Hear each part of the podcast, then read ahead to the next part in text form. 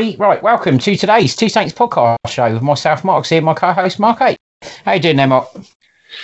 Yeah, I'm doing well, mate. Obviously, you know, the weekend didn't have a fixture, but obviously we've been third round uh, weekend. I got my fill on the iPlayer on various radio stations and everything else. So I had a productive weekend enjoying my third round, which I like to do every year.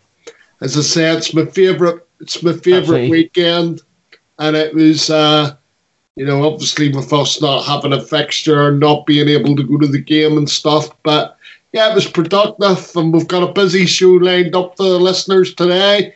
And I hope all the listeners are keeping safe and well and yep. looking after each other as much as they can. Absolutely right. Just a reminder for all of you the ways to access the Two Saints podcast via YouTube, Overcast, Google Podcast, Apple Podcast, Spotify, Amazon Music, Deezer, iHeartRadio, TuneIn Radio, and Podbean. You can also contact us on our email address, which is the Two Saints Podcast Show at Outlook.com for any feedback on the show or the podcast, the recorded version of the show we do on the radio or the podcast. Uh, um, any feedback of any kind, positive or negative, we thrive on people's input and we can't do the show without that. So those are the ways to contact the show and access the show in the podcast. So moving on from there, coming up for you in the first part of today's podcast show, we have Saints Club news and other football news. So we'll be back in a couple of seconds and we'll kick off with the Saints Club news. It's the Two Marks, CNH, on the Two Saints Show, Fiesta 95 FM. Right, right, welcome back, everybody. So, Saints, SouthamptonFC.com news. Tyreke Johnson has joined, it will be joining Gillingham on loan. Southampton help with the vaccine rollout in the city. The FA Cup fourth and fifth round draws have been made, so Saints know who their opponents are should they beat Shrewsbury. Some group financial results. Saints report a net at 76.1 million loss. So with Tyreke Johnson due to join Gillingham Mark on loan by the looks of it. So young Southampton forward Tyreke Johnson has joined League One outfit Gillingham on loan for the remainder of the season. 22 year old spent majority of the season out um, stateside over in the States at Hartford Athletic, who Radhi Jaidi obviously went to coach after moving on from the under 23s. Um, having returned to Staplewood in summer, Johnson will now see out his term as part of Steve Evans' side at Priestfield Stadium, where previous academy graduates Alfie Jones and Tom O'Connor have also enjoyed success.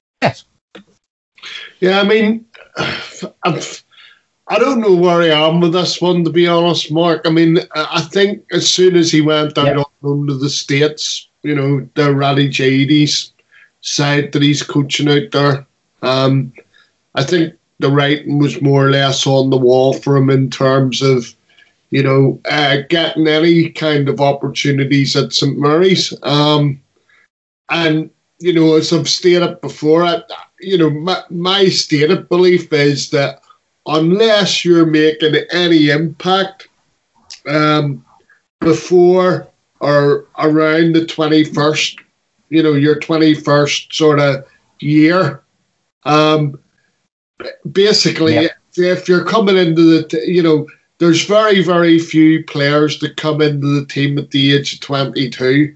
So basically, once once yeah. sort of yeah. hit 22, that's you saying goodbye to any opportunity at, at St Mary's of first team football. That's my belief of it. I've not, and I, yeah. I've never wavered from that. So I've never really understood.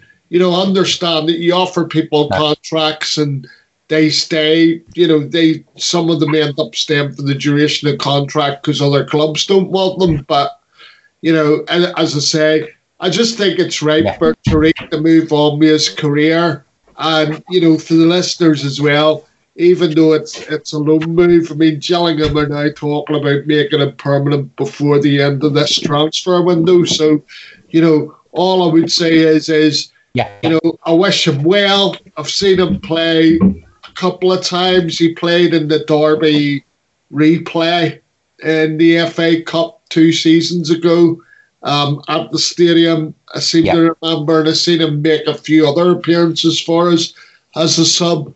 You know, it's it's unfortunate, but I mean, I, I just think once once they hit the twenty two, you know, you're you're better to sell or get rid. Otherwise, you end up with you know too many too many sort of academy yeah. products that aren't that aren't going to be even yeah, in the first team squad. well, I think that's um, that's something I think that me and you wholeheartedly agree on. I think we both agree on that philosophy and the fact that you're absolutely right in what you say. I think we both agree on that one, to be fair. And yeah, I think we've covered that one quite nicely. So we'll move on to the next article, which relates to the Saints Foundation. Um, again, doing stuff under lockdown, getting involved more in the community like they do. And on this occasion, volunteers have been working with the local NHS trust to help those receiving the COVID 19 vaccinations. Obviously, the, the vaccinations are starting to be rolled out now. Um, 20 foundation staff assisted NHS professionals at the Royal South Hants Hospital in Southampton, where over a thousand Southampton residents received their vaccination against the virus. Um, so basically, what they've been doing is helping those who are aged 80 or over through the actual clinic themselves. So just directing them where they need to go, just helping with the logistical stuff, basically. Yeah, exactly. But, um, it, it's a it's a direct quote on the direct quote on the official website from Greg Baker was yeah, the direct quote from Greg Baker of the Saints Foundation on the website was We're all very grateful for the work of the NHS during this pandemic. So it's an honour to be able to help out where we can. So sorry, Mike, there you go. I mean, that's, that's fine, mate. No, all, all I was saying before was obviously, you know, they're, they're only there as a support role. But, but again, it's great yeah. to see the foundation, you know, you know, ever since the start of the pandemic, you know, they've made sure that they're yeah at the forefront, you know, supporting the city. Yes, and you know, you you gotta say, compared to a lot of other other clubs and foundations, you know, you you would say that, you know, the Southampton's foundation, the Saints Foundation, have got out ahead of the curve, and yet again, yeah, definitely. You know, when you're reading stories like that, you know, you're straight away. Obviously, they have they have volunteered themselves you know, to, to me, it's a good news story, and you know, it's good to see yeah. them at the forefront of things. You know, during the pandemic, Definitely. and for for the residents of you know, trying to help the residents of Southampton. Definitely, definitely. Yeah, you know, absolutely. More good stuff. More good work from the Saints Foundation. Well done to them. The only other thing that I would say is, you know, Mark, in all due respect, you know, I hope whenever I turn up to get my vaccination, you know, Greg Baker isn't stood there with a needle ready for me. You know what That's I mean? Right. He's I'm, I'm only joking. It's, great, a black as Greg is, Mark. I don't think we've got to worry about that. Yeah, no, no, just, yeah, just it's mention it, you know. I, I, would be looking for some sort of health professional to be providing the job, you know. If anyone from the Saints Foundation is listening, Greg, we think you're absolutely great. You're a great guy, and the foundation did great work. And it is tongue in cheek. We're only joking. Um, we'd be we'd be quite happy to receive it from whoever it was. To be fair, but uh, yeah, I'll get where Mark's coming from. It'd be much nicer if it was a professional doing it. so anyway, moving on from there. Um, good news. Um, relating to Shrewsbury Town. Um, we didn't actually think this was going to happen, but it looks as though Saints are actually going to get to play Shrewsbury Town in the FA Cup, Mark, in the yeah. third round. Um, and should they actually negotiate that and get through that one. they're then going to move on and face Arsenal in the fourth round of the FA Cup. And we also now know if we manage to negotiate both those ties, we face the mouthwatering prospect of a possible trip in the fifth round to Chorley or Wolves. So yeah, pretty much Matt Tower. We know exactly what the next three games are in the FA Cup. So no pressure. No, um, all, all I would say, Mark, is obviously they've confirmed now that the fixture is going to be played Tuesday night. So Tuesday yeah. night, um, and it's an eight o'clock kickoff here, uh, BS BST. Yep. But um, yep. what was I going to say? So so so that's already been confirmed, and then obviously, if we win that tie, uh, as you mentioned, you know we're at home the Arsenal then, which means that you know if if we get past uh, Shrewsbury, Shrewsbury, you know um, yeah. on the Tuesday. We then play Arsenal on the Saturday with a yeah. 12-15 kickoff. So crazy. You know, those the watch alongs that you and I have are going to be fairly interesting in terms of the timing because you know as as we know already this weekend's uh, fixtures an eight o'clock kickoff against Leicester as well. Yeah, it is. So yeah, so um, um, we'll hopefully negotiate our way past Shrewsbury and then beat Arsenal and then hopefully into the fifth round and on from there. So it'd be nice to have a good cut run. Let's hope we. Mate, we're lifting it. What are you talking about? I would say we've probably got to lift it. yeah. Oh, absolutely, absolutely. So yeah, um, Uh, let's hope we have a better cup run than our current financial situation. Although it's not all doom and gloom, everybody. Saints have reported a net £76.1 million loss before tax in the 2019-20 financial results, which they've revealed, obviously. Um, however, it is important to obviously add into that. Part of that is actually the £75 million working capital loan they actually took out um, during the first lockdown. Yeah, no, very much. Um, obviously, St Mary's Football Group Limited have a decrease in overall turnover as well. So obviously, the overall turnover has gone down, um, down to 126 million from the figure of 149 in 2019, with a net loss before tax up from 41 million. Now, it's important to, as, as I said, in, include the fact 75 million has been a, a working capital loan. There are players out on loan at the moment who obviously got a fairly substantial transfer fee behind them previously. So obviously that's causing an issue there as well. And 90% of 90% of money at St Mary's is actually going on player wages now. We understand from the managing director Toby Steele. So um, obviously those figures uh, sort of tell us how. I mean, it's not as bad as it sounds like. You know, it all sounds like doom and gloom, and it's really not, to be fair. Um, and to, in fairness, most Premier League clubs above the bottom three possibly could probably take about a 90 million pound loss during the current situation and still survive quite comfortably. So it's not all doom and gloom, is it? No, no. The fact everyone's, I know a lot of people are upset and said, "Oh, we've got no money, we're in big trouble." We're not in big trouble. We're in the same position as most other clubs. To be fair. Yeah, no, I mean, I, I mean, I don't, I don't see any sort of difference in our situation to a lot of other Premier League clubs, really.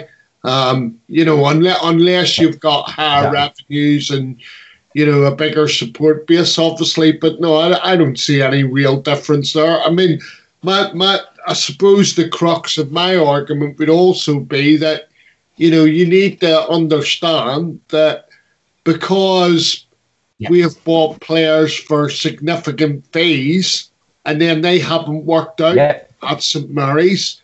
You know, yep. a lot of these players are being moved on for nothing. You know, yeah, I mean, exactly, yeah. You know, I, will just give you a couple of examples. So Boufal joined us for 16 million. Yep.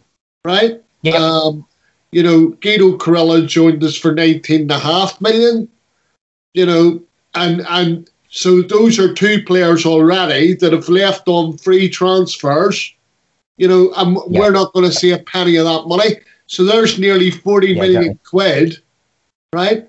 And then the likes of Wesley Hoedt, 15 million, probably only going to get about five of that back. There's another 10 million out the door.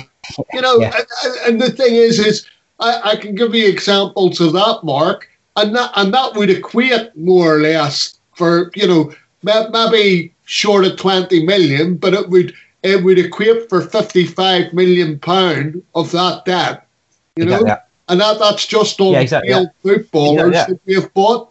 Well, I think um, I think Toby still sort of alluded to that as well, didn't he? When he was interviewed about it, I think he basically alluded to the situation with players and stuff.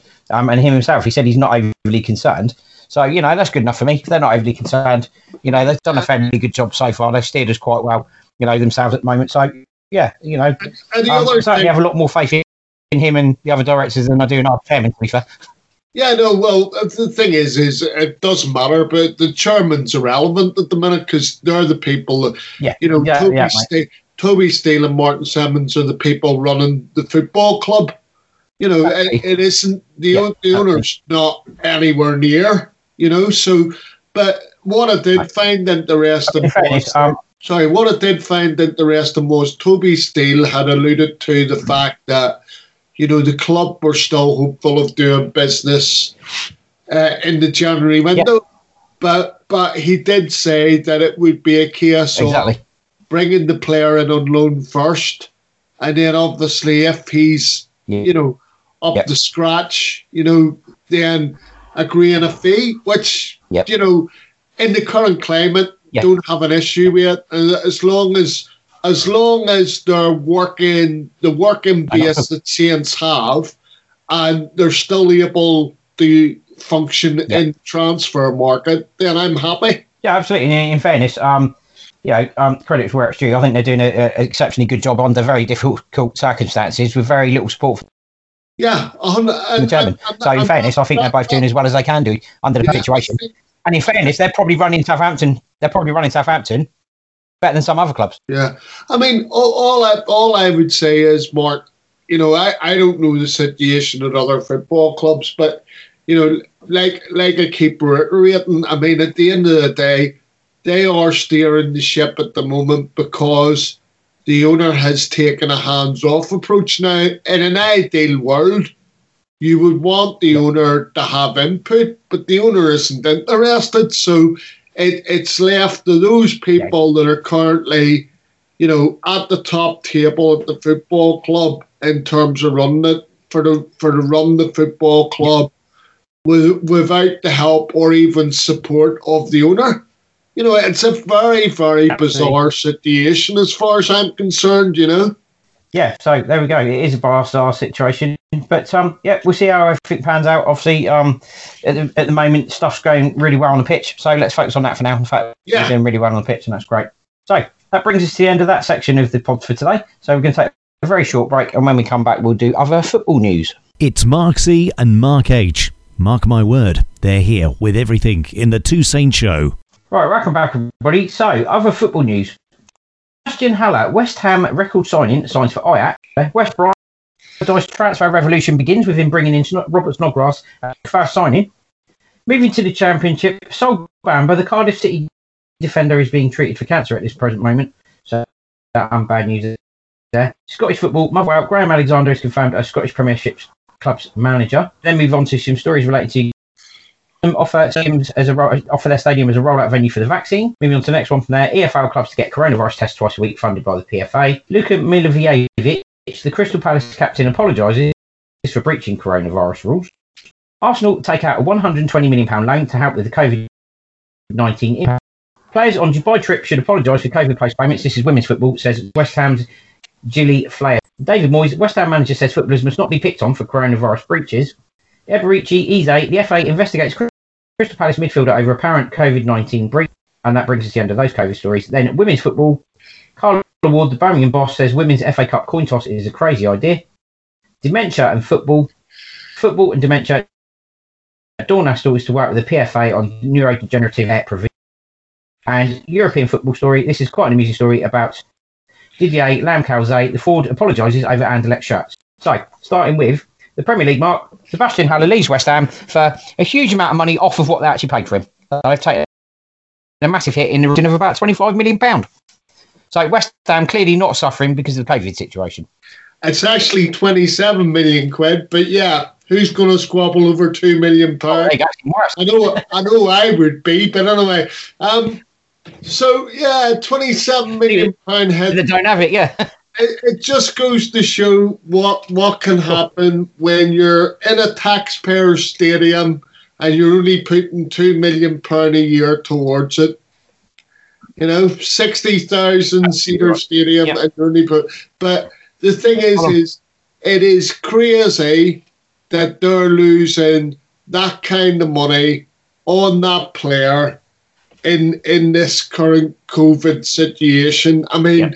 At, by the same token, you know, I talk about our own Oh, situation with not being able to get rid of players, but th- this this guy Sebastian Haller was Yeah. playing for West Ham. I mean, I seem to remember that he scored the winner down here last no December when we played them. Um, so, you know, it, it does baffle me whenever you hear David Moyes coming out and saying, you know, oh, we're, we're you know, obviously we're going to let him go because he doesn't fit in with, you know, what I'm wanting from me players. And that, that's all well and good, Mark. But you look at the you look at the West Ham squad, right, or even the team, right, and there's a lot of creative footballers in there, right. And obviously they've got Michael Antonio or Mikel Antonio, who who you know, obviously you know he's in a rich goal scoring vein, but obviously he's a winger. But you, but you sit there and you kind of think to yourself, Sebastian Haller's probably their only frontline stri- out and out frontline striker that they have. So it'd be interesting to see. Absolutely. Be, Absolutely. be interesting to see what they're going to do during the January window to because I'm I'm assuming that they're planning to address the fact that he's left. Oh, I would guess so. Yeah, that would be interesting. It'd be also interesting to see um, how the transfer revolution continues at West Brom, given that Sam Allardyce has just brought in Robert Snodgrass. Uh, yeah, well, well beaten world lighting. Tra- I'm, not, I'm, not, I'm not sure. I'm not sure, given the terminology that you're using, like words like West Brom Revolution or Transfer Revolution. I'm thinking ha- hardly kicking off with a revolution at the Hawthorns if you're bringing in Robert Snodgrass. Even, even though you may turn around and say, good, good experienced addition, I wouldn't argue with that, you know, and, and Sam has said in the press, you know, that he'll bring a bit of balance to side to the side because he's left footed and there's very few left footers yeah. in the squad, I'm assuming. So but as I say, hardly earth shattering, but you know, let let's see what other business uh, that, Brom do in the window. Yeah, when I say world beating signing and, and revolution uh, is obviously quite tongue in cheek. Um, it quite clearly isn't. Um, you know, Sam Allardyce will do Sam Allardyce does. He's because I knew you were being slightly, job done, you know? that, that's why I remarked it because I knew you were being slightly yeah. sarcastic. Absolutely right. Absolutely right. So we move on from those to the sad news that Cardiff City defender Sol Bambury has been an ever present for them.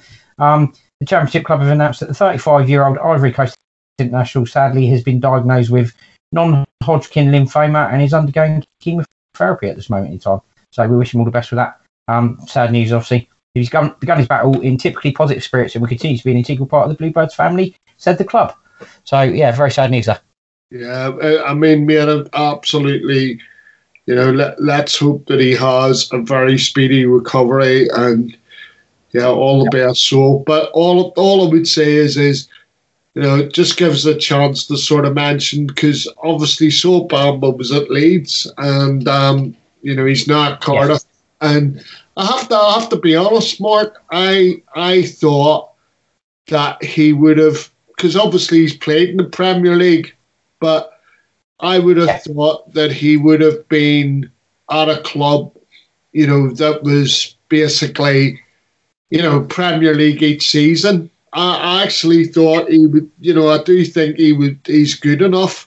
Um, I don't know about now. Yeah. It's obviously, you know, he's 28 now, but um, yeah. So, as I say, just let's hope that you know he gets through it and he's back playing football as soon as possible. Absolutely, absolutely right. Yeah, no, yeah, and let's hope that is the case.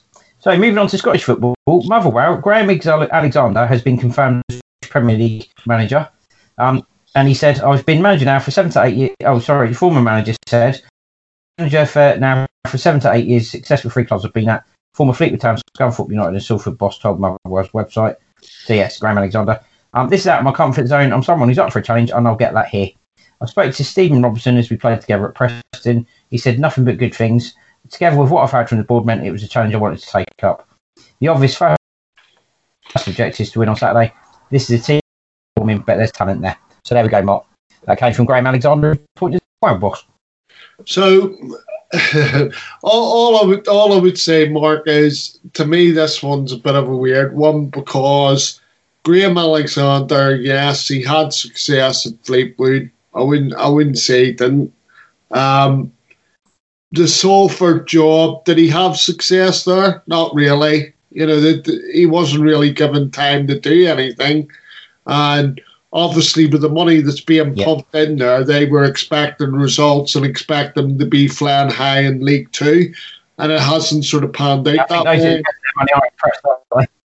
Yeah, and and that's that's yeah. I think those invested why he went, but I think the thing. Yeah. Thing is, is like you told me the runners and raiders, you know, a few days ago, and what what surprised me is is that they've gone with Graham Alexander, and yet you know, there was there was people like Tommy Wright there, who was the ex uh, St Johnstone manager, has worked on a similar budget, yep. bringing people through in the same way that Stephen Robinson had done at Motherwell. And I, I would have thought they would have went with someone like that, especially somebody with mm. proven yep. Scottish football experience, because because you know, Graham, Graham Alexander is coming from the English leagues into into the Scottish game. You know, and I'm thinking to myself, all right, Motherwell yeah. might be able to tap tap into his contacts down south. But I, I just thought there Yeah. was better candidates and people that were better suited to to taking on the Motherwell job. That isn't to say that I don't wish Yeah, Graham probably right. Alexander well and good luck to him. Yeah, yeah, absolutely right. Absolutely right. So we'll move on from there to the COVID related stories that are circulating at the moment. One of those is Tottenham Hotspur offering their stadium as a uh, as a venue for the rollout of the vaccine mark. Yeah, I mean, let, let's be honest. Let's kick. o- I'm glad we're kicking off with this one first because this is a positive. You know, everything else seems to be a negative Yeah, at the absolutely. moment. But um, yeah, Yeah, I mean, the, the, thing is, is I'd I'd like to think that most most clubs, you know, being within the community, the communities that, let's say, supposedly they serve, you know, they're they're going to get involved in any sort of vaccination Yeah, program. Um, so Yeah, yeah, no, it's definitely Absolutely. positive and well done, Spurs. absolutely, absolutely. And I won't Yeah, be saying so well that too often on our podcast. Well, not about Spurs anyway. right, anyway. EFL clubs are to get coronavirus tests twice a week funded by the PFA mark.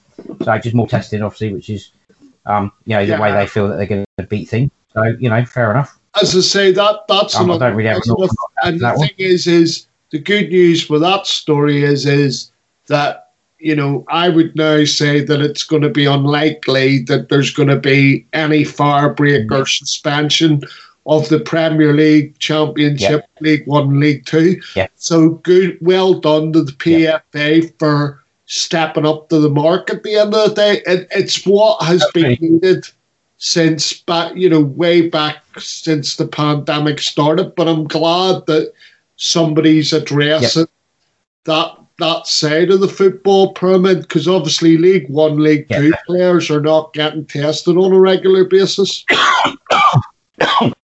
Exactly that. Excuse me, frog in my there, everyone. Sorry about that. Moving on to the next article, um, and this is where it gets bad news, Mark, I'm afraid, unfortunately. Luka, Luka Milivojevic, the Crystal Palace captain, apologises for breaching coronavirus rules.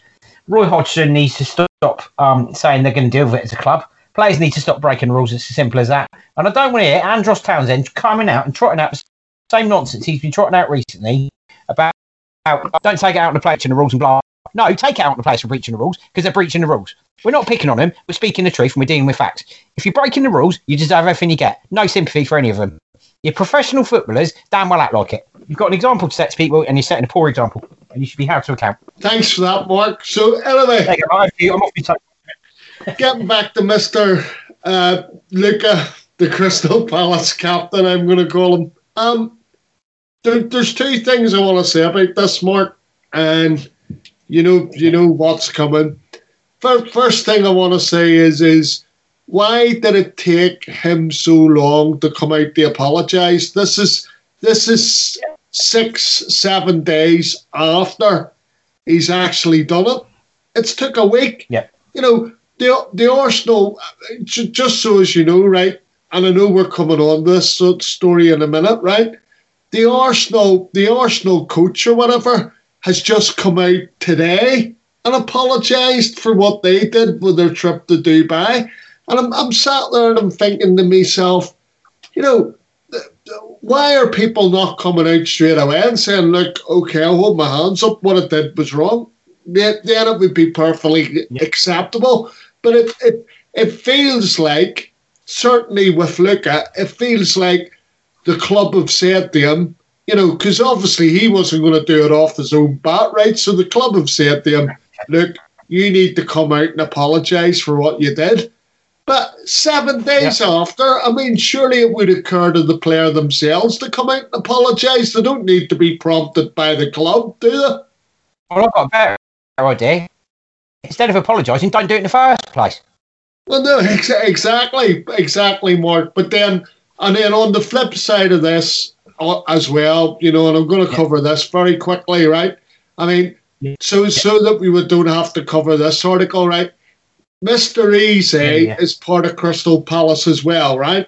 Now, when when the story broke about Luca last Saturday, you know, uh, Roy stood in front of the cameras and said, "We'll deal with it internally." Right? I I, I don't Yeah. agree with you know. uh, dealing with things internally. I think the Premier League should take the lead, right? And anybody found breaching the COVID rules, you know, as they're laid out by the Premier League or whatever governance they're using, right? I just think to myself that player then should be suspended for the next two Premier League games. You know, because that, that's the only way you hurt the club and you hurt the player. Yeah, you know, the thing is, if you're an athlete, if you're an athlete and you don't give a doping test result, right, or you refuse to do it, or you, you get a suspension for anti-doping. Yeah, you get okay? a ban. You yeah. get a ban for it. Why should it be any different? Why should it be any different for a footballer that breaks the rules at the moment? Because for me, it should be exactly the same. If you're going to flout the rules, you damn well deserve have a ban for it. Simple yeah. as that. Yeah. If you're going to break just, rules or you're going to cheat, if you're going to cheat sport, you're going to break rules, you should damn well have a consequence yeah, for it. And quick, at the moment, there isn't one. More quickly, just let's cover yep. the Eze story. So, so yep. Mr. Eze, Crystal Palace winger forward, uh, took it yep. upon himself to go and watch the QPR Fulham game in the FA Cup last Saturday. And obviously, he was Correct. spotted on camera. And yeah the Premier League then came out and said that he didn't have their permission to be there.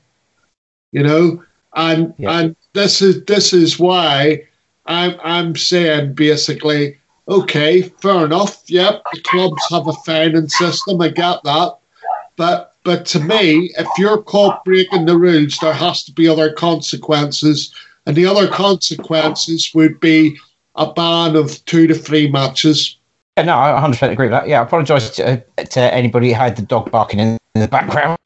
Um, I'm sure we still heard what Marcus said. I certainly did. Um, and yeah, I think you're absolutely right. So, background, everybody. So, um, I think it's probably important to talk about the situation at Arsenal. I'm a bit baffled by this because it's not something Saints have done, Mark. So I'm a little bit surprised by this. Arsenal have taken out a short 120 million, short term 120 million pound loan to help deal with the impact of the coronavirus pandemic. The club said they met the criteria set by the Bank of England for COVID corporate financing facility. And a loan which is repayable in May 2021. Right, okay. Well, I so mean, look, money then, all right, they've made the decision that they need to do it. Loads of clubs are doing it, you know, and I, I get that yep. there's a financial impact and all the rest of it. But, but, and obviously they've still got to function. They've still got to give people new contracts and all the rest of it. Yeah. But I am going to suggest one controversial thing. Maybe, maybe if you paid, you know, uh, Mister Mister Aubameyang a bit less money than the two hundred and fifty thousand pound a week that he's reported to be on at Arsenal. You know, yeah. May, yeah. maybe if you took some of the wage out of that, you know, you wouldn't be you wouldn't be looking for a loan. I, I just I just find it amazing that you know I look at our finances and maybe maybe more given you know you read stuff like this, maybe I am sitting here and thinking actually we're not actually in that bad a place when you read stuff like that at Arsenal and the sort of money that Manchester United's losing. So maybe maybe the bigger uh, clubs are actually losing a hell of a lot more money than the medium-sized clubs in the Premier League. Yep. The thing is with Arsenal, they're playing a they're paying a Bamey, and that's huge amount of money. Not only that, Mesut Ozil, not even playing for the team, sat there on a huge amount of wages. Let the guy leave. You free up wages straight away. You don't have to go. Oh no! I reckon he's me his contract. He's not on a small amount of money it's not as straightforward. It's not as straightforward as that with Ozil, though, because I was reading today that basically for him to leave, Arsenal need to pay him seven million quid. Well, that's right. They've got 120 million pound loan now. They can afford it now. no, that's a bit more. Anyway, moving on from there. Um, women's football. Um, players on Dubai trip should apologise for COVID postponement, says West Ham Gilly Flaherty. Um, Manchester, Manchester City's match against West Ham and Arsenal's trip to Aston Villa on Saturday were both called off after five players tested positive for coronavirus following travel over Christmas. They shouldn't be apologising. They shouldn't have to apologise because they shouldn't have damn well travelled. Yeah, I mean, all, all, all I'm going to say about this, Mark, is is I, I just wanted to prove that it was across, you know, it's not just the elite men that's doing it, you know, um, you know, clubs, you know, on the women's side of thing, clubs are sanctioning, you know, these trips. Of, what? Why do they need to go to Dubai? Why, you know, we're in the middle of the yeah, season. We're in the middle of the season, right? And I, I get that under normal circumstances, you know, if you've got a break, they might go out for some warm weather training, right? But this isn't a normal yeah. season. So why why are clubs? So we've had Manchester United women, right? We've had individuals from the Manchester City women team, and we've had the yeah. Arsenal women's team, right? Go out go out to Dubai. Why? Why are they going out to yeah. Dubai? Why were Celtic? Why were Celtic? Out, why were Celtic out in Dubai? You know what were they doing out in Dubai? You sit there, you think. I'm not against sport, right? I'm not against sport trying to continue, and I'm not against sport trying to like you know keep everyone saying whatever. But at the end of the day, they're sitting there. The government, the government will sit there and go, "Well, we can't understand where the South African variant came from." Well, I can. It would be the people that flew in from South Africa that you allowed into the country. That's where that clearly came. Where the Brazilian variant's going to come from? Well, that's quite simple. That'd be the people that flew from Brazil. If you get a strain of it that's come from Dubai, it'll be all the people that flew from Dubai. So right. very simple. Stop them from I, travelling. Hang on, hang on, hang on. But this, we're, we're, the Two Saints podcast here. You know, let, us not, let's not. But I, I get what you're saying, and I agree, mate. All, all, all that I would say is, is it just baffles me that clubs have sanctioned these trips, right? I mean, you know, don't they realise that we're in a global pandemic? How stupid are these people that are running these clubs or sanctioning these these trips? You know, and surely they must know how it looks to the average person on the street. You know, the average supporter that sat there thinking, yeah, "Why is this occurring?" Yeah. You know, I haven't been able. You know, I haven't been able to kiss my mum, my dad, or or or hug them or anything yeah, like that there since yeah, this pandemic yeah. started. Yeah, yeah. so like, the Premier League footballers are allowed to run up to each other, hug each other, kiss each other, do God knows what, spit, do whatever, swear at the referee, etc., etc. Yeah, you're not even allowed to visit your relatives.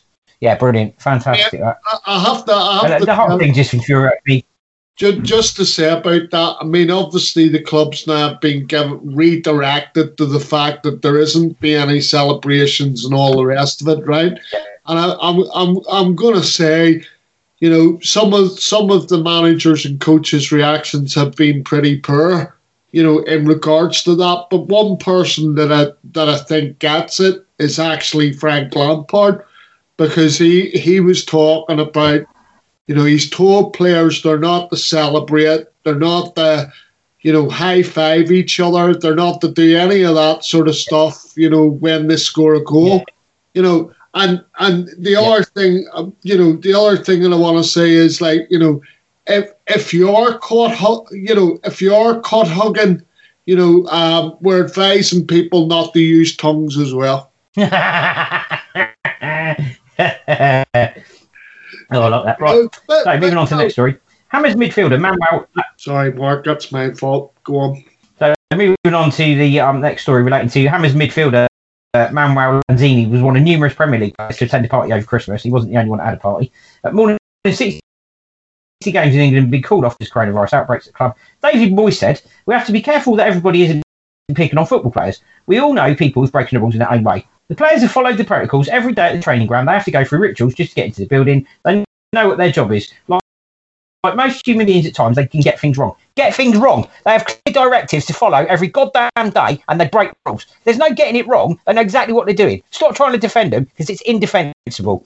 David Moyes, wind your head in and give you the head of get a grip, man. As well. They've got protocols to follow. They can make get things wrong. There's no, nothing to get wrong. You have a set protocol to follow. You stick to it no matter what. Simple as job done. The, the, the issue I have trying to defend players when they breach the rules. Stop defending players when they breach the rules. They break the rules. There's a consequence. Right. Okay. My my my beef with David Moyes is slightly more straightforward than that.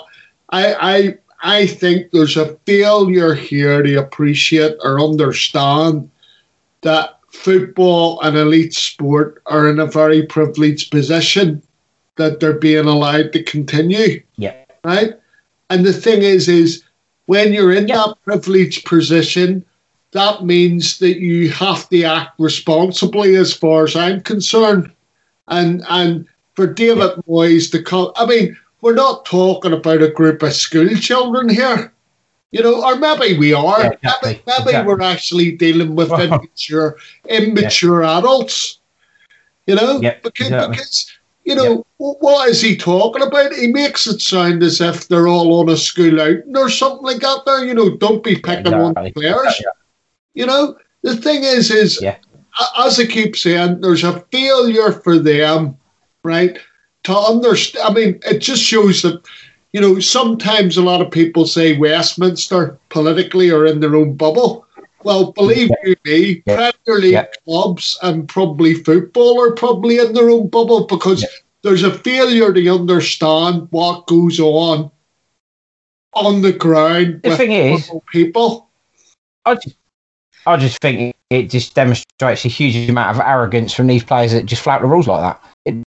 It, to me, that's just arrogance, pure and simple. I It's mean- just I arrogance. mean, it's arrogance It smacks of it. It's arrogance for David Moyes to come out and make a Yeah. statement like that. Mark, it's not just the players; it's the Yeah, managers too.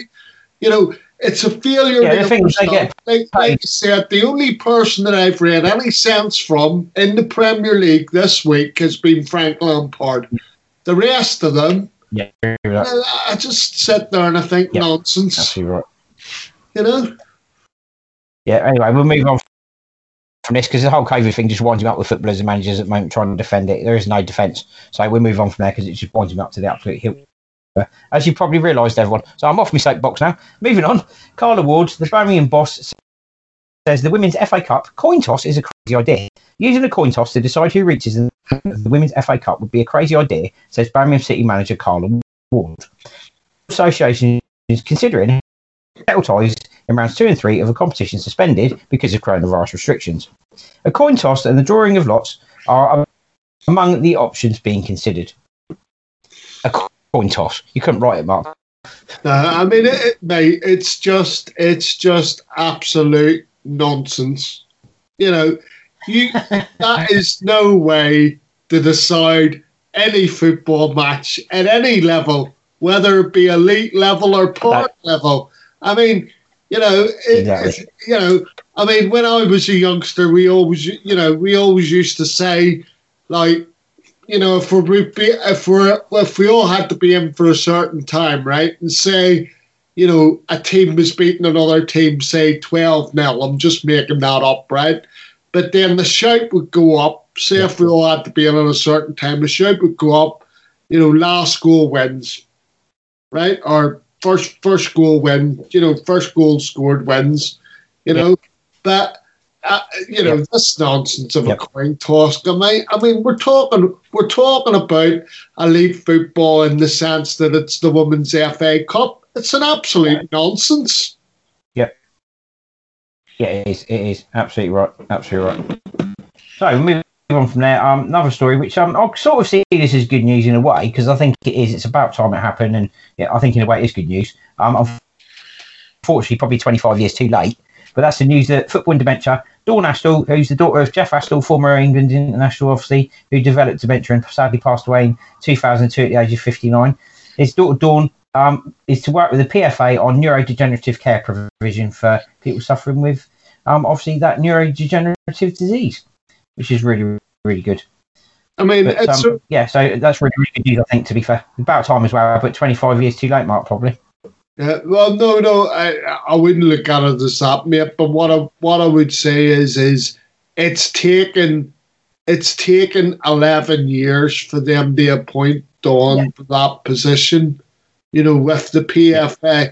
And the thing is, is Yeah. if they had have picked this up and ran with it when when Jeff died back in two thousand and nine, or even before that, when he'd first been diagnosed.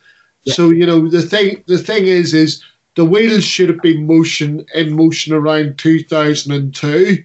You know, whenever whenever people were turning around and going to the PFA and saying, you know, this ex footballer suffering through dementia and you know, there's a chance Yeah. that there may be a at that point, you know, there's a chance that there may be a link to head in the football. You know, at, at the end of the day, the PFA's uh, you know meant to be looking after the care of ex-professional footballers. So Yeah, yeah. I mean, Yeah, yeah. while I applaud what they're doing at the minute, and I, and I, you know, I'll stand on record and say I think key to this is the fact that you know Gordon Taylor's being removed because, you know, I, Yeah. I have to say that. You know, it'll give the PFA a chance to modernise and get on board with these things that affect football. Well, It's an excellent they need to modernise Mark. 'cause- Yeah, definitely. Sorry, it's an excellent appointment, and good luck with the Dawn in in that new role. Uh, you know, I'm sure she'll do well in it for for all of it. absolutely right. I'm convinced the PFA needs restructuring and looking at anyway because, to be fair, it's an absolute dinosaur, and um, at, at the moment it's not fit for purpose. So you know the PFA needs to be updated. Definitely, they need to sweep it clean with a fresh, with a new broom, as they say. Well, so, they, uh, let's see what are, they, are, they are making. Right, we'll move on. The, the, the important thing is, is they are, and you know, they're moving forward with the PFA now. I mean, you know that Yep. Gordon Taylor's stepping down at the end of the season, and obviously, you know, they they are moving it forward into into the twenty first century. Okay. And yippee. So we're going to end on a, a really positive and quite entertaining story. This is quite funny, actually. So, Royal Antwerp forward Didier Lamkel Zé has committed the ultimate transfer protest by turning up to training in the shirt of their biggest rivals. The Cameroonian internationals made no secret of the fact he wants to leave the Belgian side to join Greek club Panathinaikos. And to push home the point, he showed up at the club on Monday wearing the shirt of rivals Anderlecht. The 24 year old then took to Instagram to say that on Tuesday he would go a step further and don the shirt of Antwerp's great city rivals, Beerschot. This is unbelievable. But in a change of heart, the encore to Monday's show never came. Instead, he issued an apology through the club's official social media channels. I want to apologise to the club and to the Antwerp supporters because they're magnificent and wonderful. If I reacted like this, it's because my head was somewhere else. It was not easy for me. I really want to apologise for this gesture. he's not the first footballer to cause a scene, Mark, obviously. Um, Peter Rodden, when he did it years ago, tried to force a move through to um, Queen's Park Rangers by driving himself to Loftus Road on transfer deadline day. And obviously, Neymar refusing to show up for Barcelona training in 2017, trying to put pressure on them to sell him to PSG. So, but um, yeah, Ro- turning up in your greatest rival shirt is probably not a good way of uh, endearing yourself to the club, is it? Yeah, I mean, I mean, you know, the thing is, is it's a bit like, you know, um, if you want to be antagonistic, the only other comparison I can make to that, and people seem to forget this story, was the day that England were due to play Paraguay in the World Cup. Um, Andy Murray turned up for his training at Wimbledon, you know, his, his knockabout at Wimbledon before he took the the centre court wearing a Paraguay shirt. You know, I, I mean, I'm I'm not English, but I, w- I would have found that very very pro- provocative to be honest with you. But there you go. But um, look, no, going back to Didier, I mean, the thing is, is what is the likelihood? Ask yourself this: What is the likelihood of him getting a permanent transfer before the window shuts?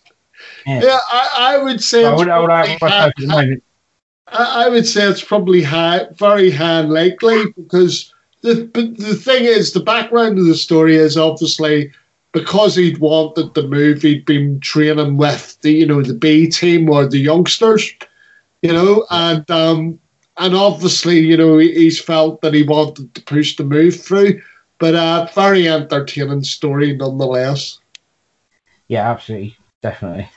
yeah, but there we go. So anyway, that brings us to the end of the other football news section for the podcast today. So we're going to take a very short break, and then coming up in the second half of the podcast, we have the Saints transfer gossip, Saints in the press, and two Saints preview of Leicester City versus Saints. We'll be back very shortly. Fiesta 95 FM, the Two Saint Show. Right, welcome back, everybody. So, Saints transfer gossip.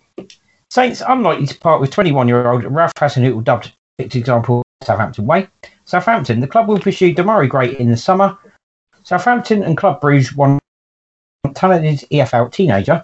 Pellegrini wants Southampton's N'Lundulu, English clubs at all keen. Saints are linked with midfielder Valenti Wellington, and Southampton winning the race apparently for Newcastle linked Brandon Williams. Mark, for everybody. Starting with um, Ralph Hasenhüttl saying that Yan Valery is a perfect example of the Southampton way. Yes, well, the the thing is, is obviously, oh, really? Tran- transfer wise, you know, we're talking about effectively, you know, the Schalke move's been ruled out, um, and and and obviously this follows on from um, what basically happened in regards to the Liverpool performance um, and the realization that unless they yeah. do bring in a left back or any sort of full back, you know, the thing is, is it's it's more than unlikely that he's not going to be going out on loan um, during, yeah. during this yeah. during this window. Um, so we just have to wait and see if a full back comes in. If a full back comes in, as I understand it, um, Yep. And Yan Valery's quite keen on a move, uh, a loan move to France till the end of the season. I don't think the club would object to that yep. if they were to land another fullback. But if another fullback doesn't come in, yep. I don't think it matters because I think I think Ralph's comfortable no, enough right. with him staying in the squad. Yeah, you're right, and he's in favour of a move to France, and I don't think it'd be a bad move for him. To be fair, um, yeah, it gives him a chance for a reset, doesn't it? If that happens, so you know, if it does happen, we wish him the best. But obviously, we want what's best for him and, and best for the club. So you know, especially what's best for the club. So yeah, we wish him luck. See what happens, Mark. Really. Yeah, and the the thing to bear in mind is, like like I said, Mark, if it, if the left back move doesn't happen, you know, then he stays because because obviously you know there isn't there isn't another full back coming into the football club, and I think you know we yeah. go back very quickly, but I think he showed in the Liverpool game that he's still got lots to offer. It, it's it's not a point of the club looking to sell him, you know. Yeah, no, absolutely right, absolutely right. I agree with that. I don't think it is about the club trying to sell him. So yeah, there we go. So moving on to the next one. The club are apparently going to pursue Demarai Gray in the summer. I'd rather they brought him in now, to to be fair, Mark, but I can understand the reasoning behind it. Yeah, I mean, I, look, the, the, way I look at it is, is if they move Josh Sims out in this window for a transfer fee, why would they not then negotiate with Leicester? Where they're paying some sort of loan fee till the end of the season, then they're able to bring him in and negotiate a contract at the end of that, like like what Saints did with Sampdoria and Arsenal when it yep. came to Cedric and Maya Yoshida last season. Because the only, well, the only also, let's not forget, Saints have just freed up some wages because Callum Slattery's joined Gillingham on loan for the rest of the season. So yeah, well, I mean it, it, that, that's good in itself. But uh, but then, Mark, the other thing that I would say to you is is you know I I worry when the club says, "Oh, we're comfortable, yeah, we'll leave it to the summer." You know, yeah. Oh, I'm sorry, but when the summer comes, he's a free agent, and there'll be yeah, other exactly. there'll be other clubs in the queue queuing around the block. So where we were near the top yeah. of the ladder, right? Yeah. You know, if if we're going to leave it to the summer, we'll be at the back of the bus queue, not at the front of it. Well, yeah. The problem is, as soon as it becomes that like that, he'll go to the highest bidder, and it'll be the person that offers him the most wages. Yeah. There's no fee involved, obviously, so wages isn't an obstacle. So he'll just purely simply go to the club that offers him the most money, to be fair, because that's how it works, unfortunately, in the modern game. But I mean, the, the one interesting thing with him, though, is, you know, if I was him, he's someone that needs to get his career back on track because obviously all the talent in the world, you know, and maybe we haven't seen it at times. So may, maybe maybe the wage thing with him won't be such a consideration. Maybe yeah. his professional career might be more the consideration and getting his, as I say, getting his football career back on track. Absolutely right. Yep. And talking of footballers and careers, Southampton and Club Bruges apparently are both looking at um, EFL teenager Caleb Chumawenka, Chuwamika, sorry, Caleb Chuwamika from Northampton Town. Um, according to Daily Mail. Now, anybody that remembers, obviously, what's happened with Saints against Northampton in the Cup, um, I think, was it last season, Mark? Um, this guy absolutely tore us a new one. Actually took Saints apart. Yeah. Um, quite almost single-handedly, to be fair. Um, but yeah, it turns out that Saints are apparently interested in him, along with Club Bruges, Mark. Yeah, so sorry. It, sorry, Mark, uh, for the misinformation. It was this season. Uh, Oh, right. he, he played for in the Northampton team that beat us 5 0 in uh, Uh, Papa, yeah. John, Papa John Trophy. Um, Right, yeah. I have to say, a bright young startlet. I mean, the only thing I would say is, you know, we've got a bright young startlet ourselves coming through that we're going to speak Yeah. about in a minute and down in Yeah. the Lulu. And. I'm just thinking to myself, you know, do we actually need need another startlet? I mean, he would be a great acquisition, and I know his contract's due up. So Yeah. I think it's a case of watch this space, but certainly he showed Yeah. enough in the defeat of RB team for Northampton Town at that age. Yeah. There's enough about him. He's he's as exciting as Dan N'Lundulu. So let's see what happens. Yep, absolutely right. Yeah, and Dan N'Lundulu is actually wanted by Real Betis, managed um, by Manuel Pellegrini, obviously. But also, um, apparently, there are a host of English clubs interested as well. I mean that that doesn't necessarily surprise me, but I think you know I think Dan N'Lundulu would be well served, you know, to spend a bit more time with Southampton.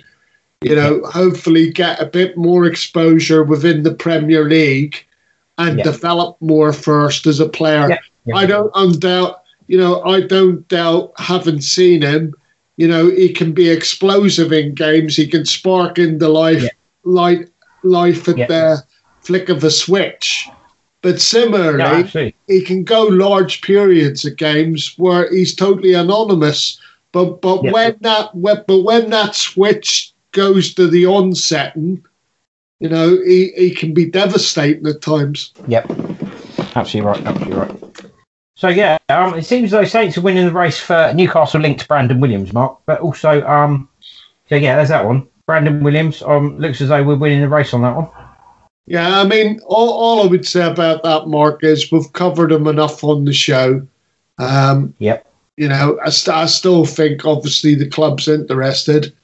Wa- Wages might be a bit of an issue, but like you're saying, you know, there's one or two people being moved out. So, you know, you have to wait and see. But obviously, it would Yep. seem Newcastle aren't as interested as everybody thought they were Yeah.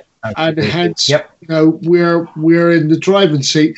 The only thing I would say is is are we going to be able to offer him the game time that he wants? That's the thing. And the, Yeah, the other exactly. thing is is you would. I mean, even though we've heard all the great noise about Ryan Bertrand this week, and obviously wanting to sign a contract, and Fields at home wants to stay with the football club, you know, you'd think maybe if Brad, if Brandon Williams was to come into the football club, you know, is Ryan Bertrand's place then under threat? So there is question marks. You know, are the club going to go for Brandon Williams? If so, Yeah. does it does it jeopardise Ryan Bertrand's future at the football club? Lots of things to be resolved there. Yeah, definitely. Right, moving on to the last one. Um, linked with um, Saints linked with midfielder Valant Wellington. Right. All I'm going to say on this one is not happening. Yeah, I think we both agree on that. So anyway, we'll move on from there to Saints in the press now. So Fraser Forster said he always wanted to come back to play for Saints. Hasenhüttl says amazing Diallo can definitely help Saints. Marc Overmars hopes Sebastian Haller can follow Dušan Tadić's footsteps. All right. Hasenhüttl says Walker Peters is a role model for learning how to adapt at Saints. Saints star Michael Obafemi has surgery on a muscle injury that halted his loan exit. Long praises brilliant in innings and Adams, but admits selfishly I want more game time. Hasenhüttl was on a list of potential replacements for Frank Lampard at Chelsea, apparently, a report claims. Hasenhüttl lifts the lid on Saints' impressive clean sheet record, and McCarthy is back in training with Saints after isolation. Danny Ings unfortunately tested positive in the last week for it, and uh, it looks as though he could miss the Leicester game lot. But anyway, starting with Fraser Forster. It's probably upset a few Celtic fans saying he was always willing to come back here. I mean, the, the, the thing is, is players have to tread tread a fine line, Mark, don't they? Right? Especially especially if you're the you're the club, you know, and you're playing for that club and everything else. But obviously, now he's come back to Southampton. You know, he, he's obviously making all the right noises for the supporters here. You know, um, yeah. I mean, obviously, if you're if you're a Celtic fan and you you're here now, I mean, you're hopping mad, really. But um, yeah. but I mean, you know, are we? Am I that surprised that you know, given that obviously he's played, you know, this game against Liverpool, and off the back of that, obviously he's got, you know, positive vibes coming through. Hence, Yeah. hence he's came out and made that statement. I mean, Yeah. Yeah. you know, I think the thing the thing is is when you when you lose your number one spot because he was number one for you know a couple of seasons at least. Yeah. You know, and, and you lose that spot and you lose your form and everything else. You know, and you go to a club to try and regain that form and sort of get a bit of credibility back and stuff like that. And and obviously he feels that he still has a point to prove at Southampton. And it's Yeah. kind of good to good to hear it. Although you know if Yeah. he if he was if he that was that in love with the club, I'd love him for to renegotiate his contract. Yeah. Yeah. Absolutely. But, But uh, the the good thing is, no, look, it's good news, you know, and and Yeah. Fraser's an excellent backup for us, you know. I mean, the thing is, is you couldn't ask for two better keepers, really, could you? yeah, exactly that. Exactly that. It's good to have a. It's good to have a good number one and a good number two. Yeah, So Yeah, that's great. Anyway, moving on to the next one. So, um, Ralph Hasenhüttl saying um, that he feels that Diallo can really help Saints. Um, I'd certainly agree with him on that. I think I've seen, we've seen enough from him so far at the age he's at that he's really going to develop. Um, Ralph believes he can definitely help them. Um, obviously, the France under, under 21 international steps up in place the injured Oriol Ray for the battle against Liverpool. Um, assessing the Brest Stars performance, former Brest Stars performance, Hasenhüttl said, I must say, Ibra was amazing. He's a fantastic signing from summer. Rory's out since Sunday, and to chuck Ibra immediately into the game, fantastic. I'm very happy. He knows what he has to do. He knows what he's about to play in the sixth position. Everybody knows exactly what he has to do, and then it's not so difficult to step in there. It's difficult to be that brave immediately, and also show on the ball some really good movements. Exactly what I expected from him when he was coming here. I'm very happy. He shows that he can definitely help us, which is great. And he's only made eight appearances in the Premier League for Saints since switching from Brest for 12 been in, in October. But he has, however, started two of the three uh, past three games, including 90 minutes against Fulham and Liverpool. So it's not bad going for a 21 year old Martin. He certainly shows a fair bit of promise, doesn't he? well, exactly. I mean, May have run the thing is, is you don't. I suppose at the end of the day, he's only just arrived, so you don't want to jump in too soon.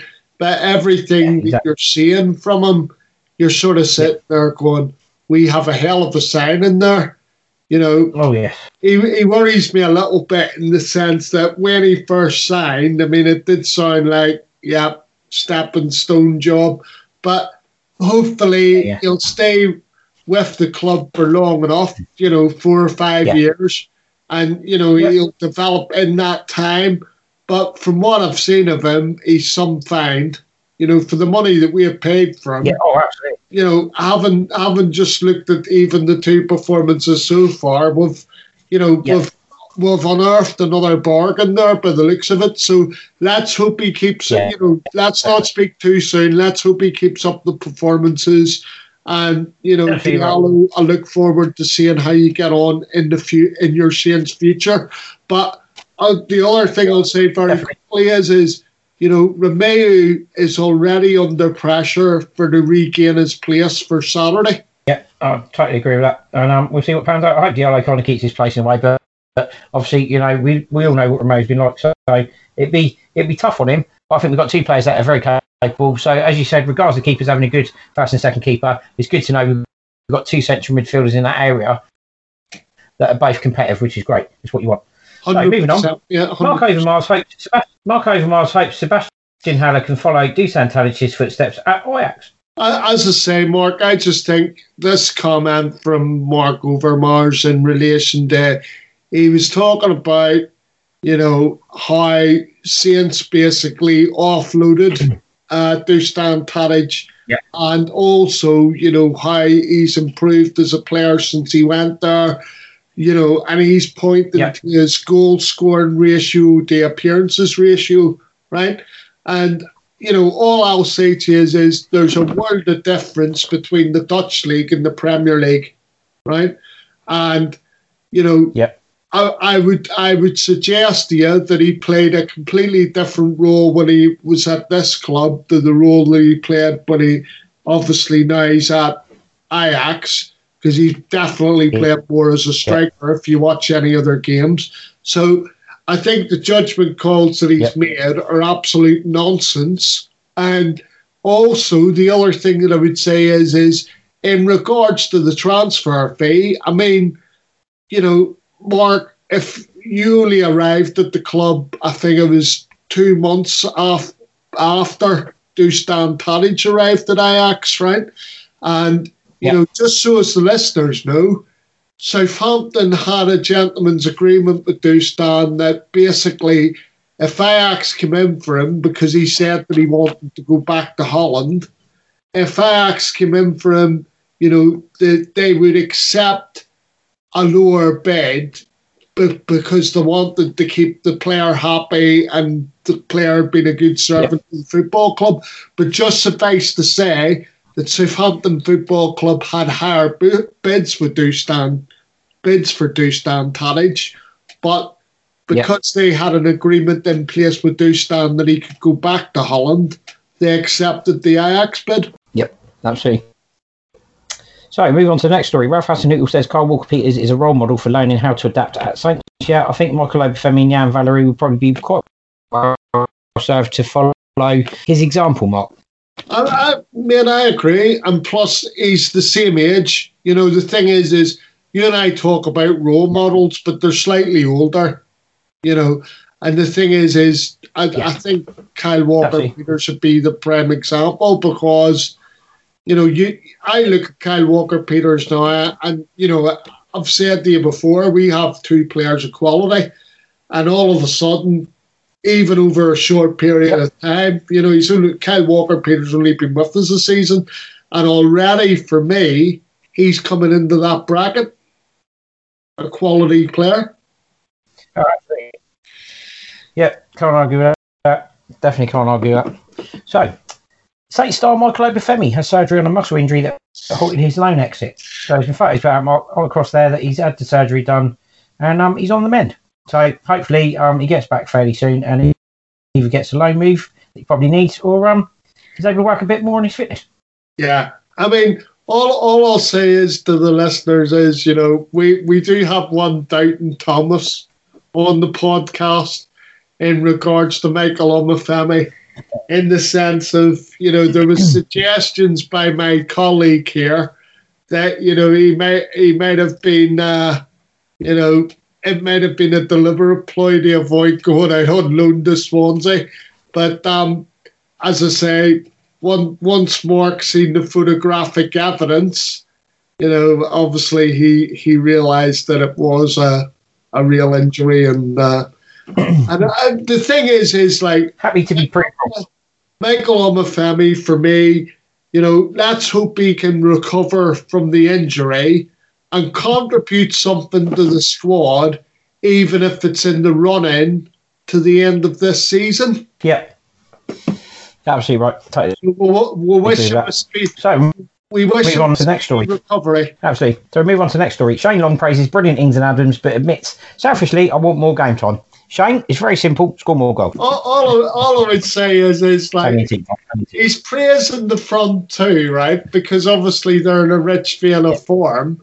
And uh, the thing is, is Yeah, yeah, yeah. I, I don't know what he expected because the the problem is he signed the contract, right? Now he must have knew at the start of the season, right, that he he he was going to be a bits and pieces player in the sense that he was going to be sat on the bench every match, right? And as and when you know the pressure was on, you know they were going to call for Shane to come on, you know, to relieve Yep. things defensively, to try and give us maybe a little bit more uh, attack and prowess, you know, up the pitch. But but in the main, I mean, as we've discussed before, you know, if Saints are winning 2 1 or they're winning 1 0, right, you Yeah. call for Shane Long because Shane Long's the sort of player, hopefully, that we take a lot of the pressure off the defence. Yeah, absolutely that. Absolutely that. Yeah, I agree with that 100%. So we move on to the next one. Ralph Hasenhüttl is apparently heading a, um, or apparently is on a short list of possible replacements for Frank Lampard at Chelsea. I don't see it happening, Mark. I mean, mate, mate, when you when you look at the the short list, okay, the only person Ju- Julian Nagelsmann would for me would be behind Ralph. Ralph would be about the fourth choice because Allegri's on that list. You know, uh, who who's done a hell of a lot in Italy, um, and he he probably top of the list for me.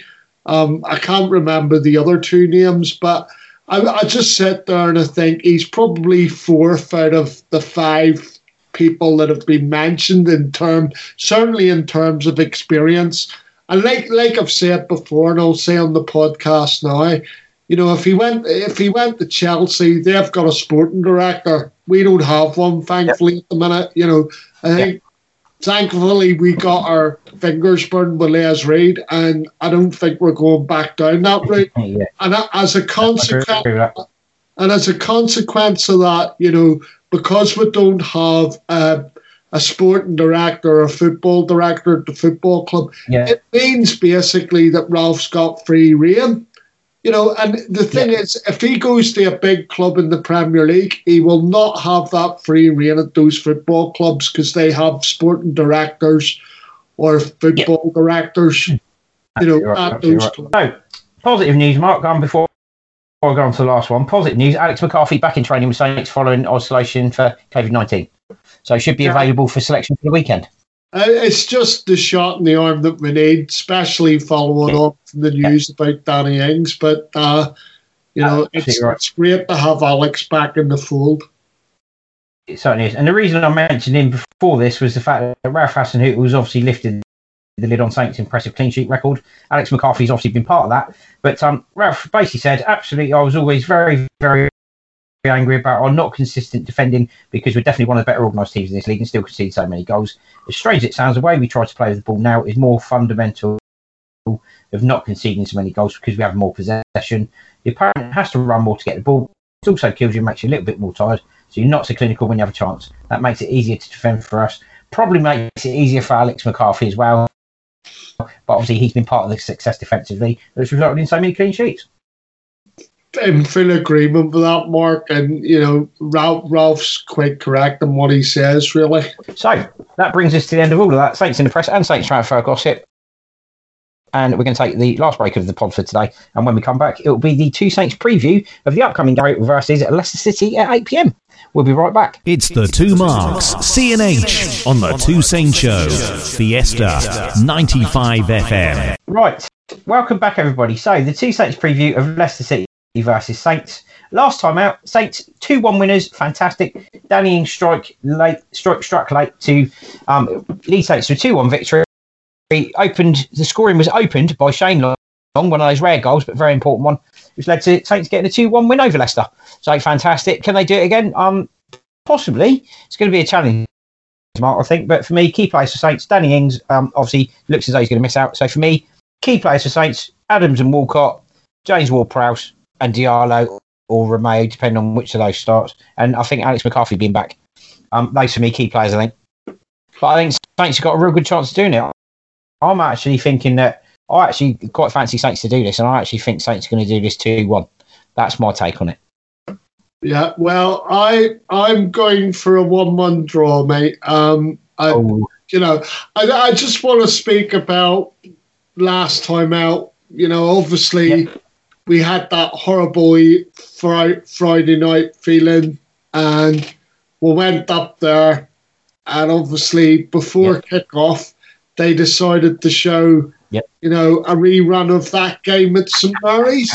You know that we don't Yeah, speak about, or I try to avoid speaking about, because Yeah, if, I don't know if what you're on about. if you want to hear, you know, about that about that particular game, tune in to any broadcast by any Ah. national sports media people because they're full of it. Seriously, any any Saints game, listen to the commentary of any Saints game on Sky or any other, and that is all you will hear.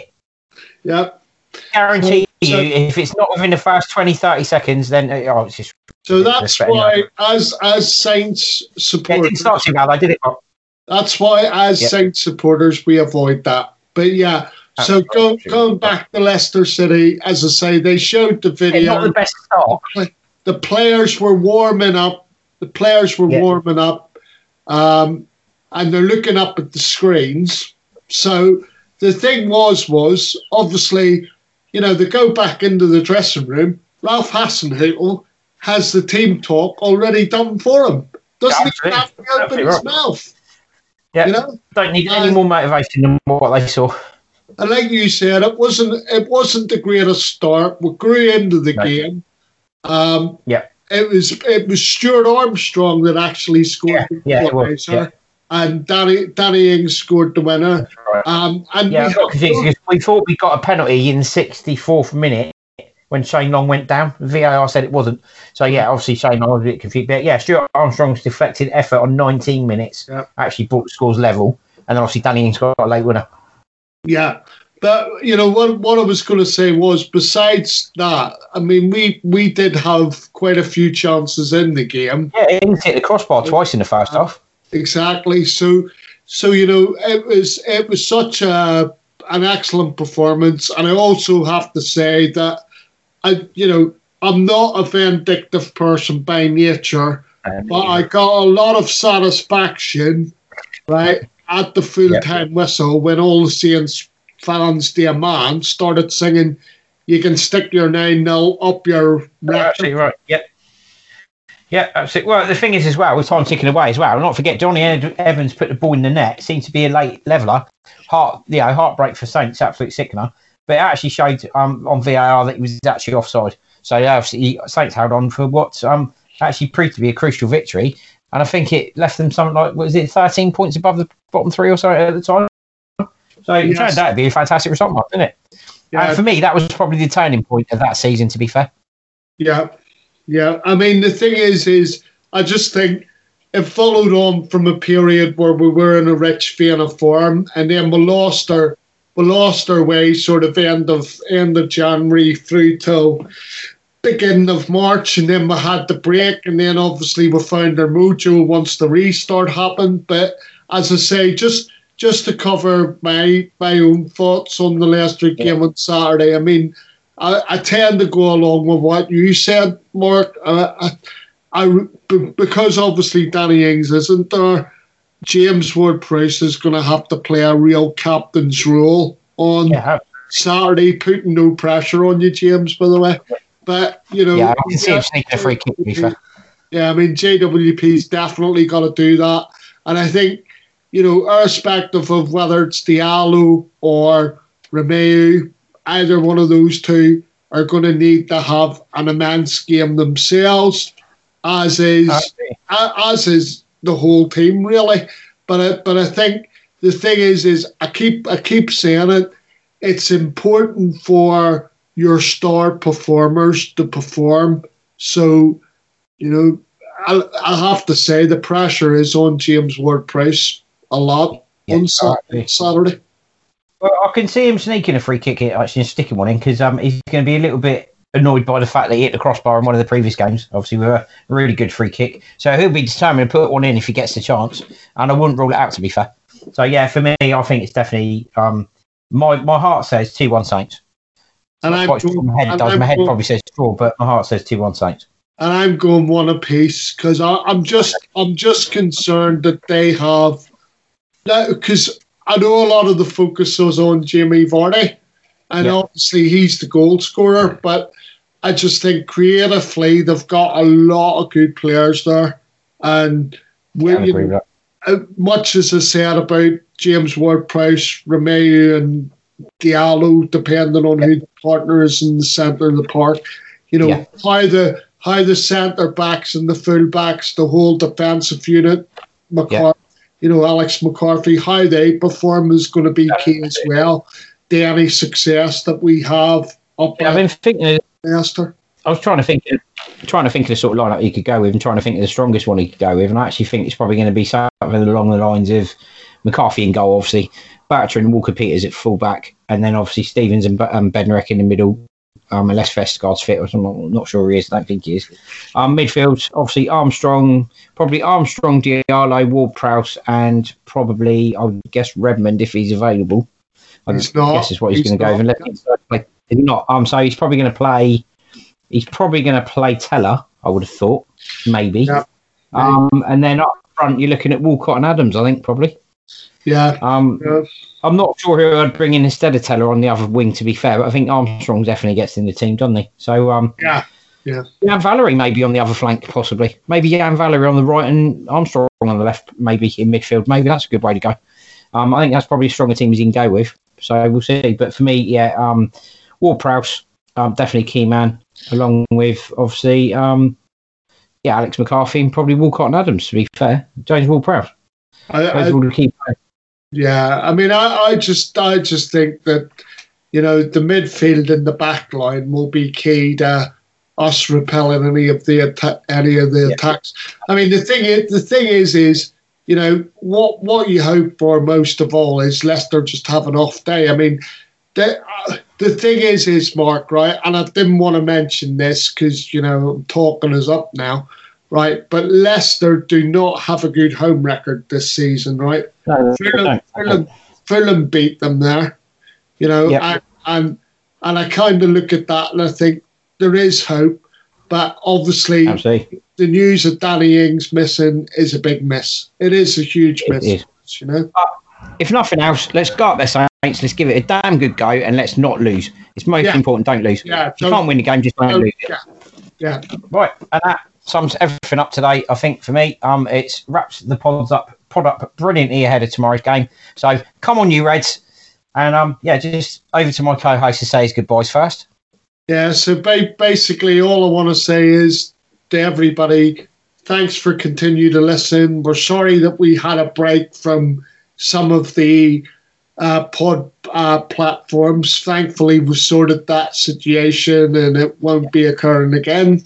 And you know, uh, we hope that you continue to enjoy the pod. Please email us with any, and Mark's going to give you it in a minute. Any ideas that you've got for future shows, or any questions or topics that we you'd like us to cover, or either on the current squad or players that you would like to see come in, or anything like that. Stay safe and look after each other. Just to remind you all, you can contact us via our email address, the Two Saints Podcast Show at outlook.com, for questions or items you'd like to hear in future shows. You can listen to the radio show on Fiesta 95 FM in Southampton and via onlineradiobox.com. Also, the Two Saints Podcast Show is now available via Spotify, Overcast, Acast, Apple Podcasts, Google Podcasts, Deezer, iHeartRadio, Amazon Music, and Podbean, or via our Facebook page, The Two Saints Show, and our YouTube channel, The Two Saints Podcast Show. So please join us again next week when the Two Saints go marching in again, and come on, you rest for tomorrow.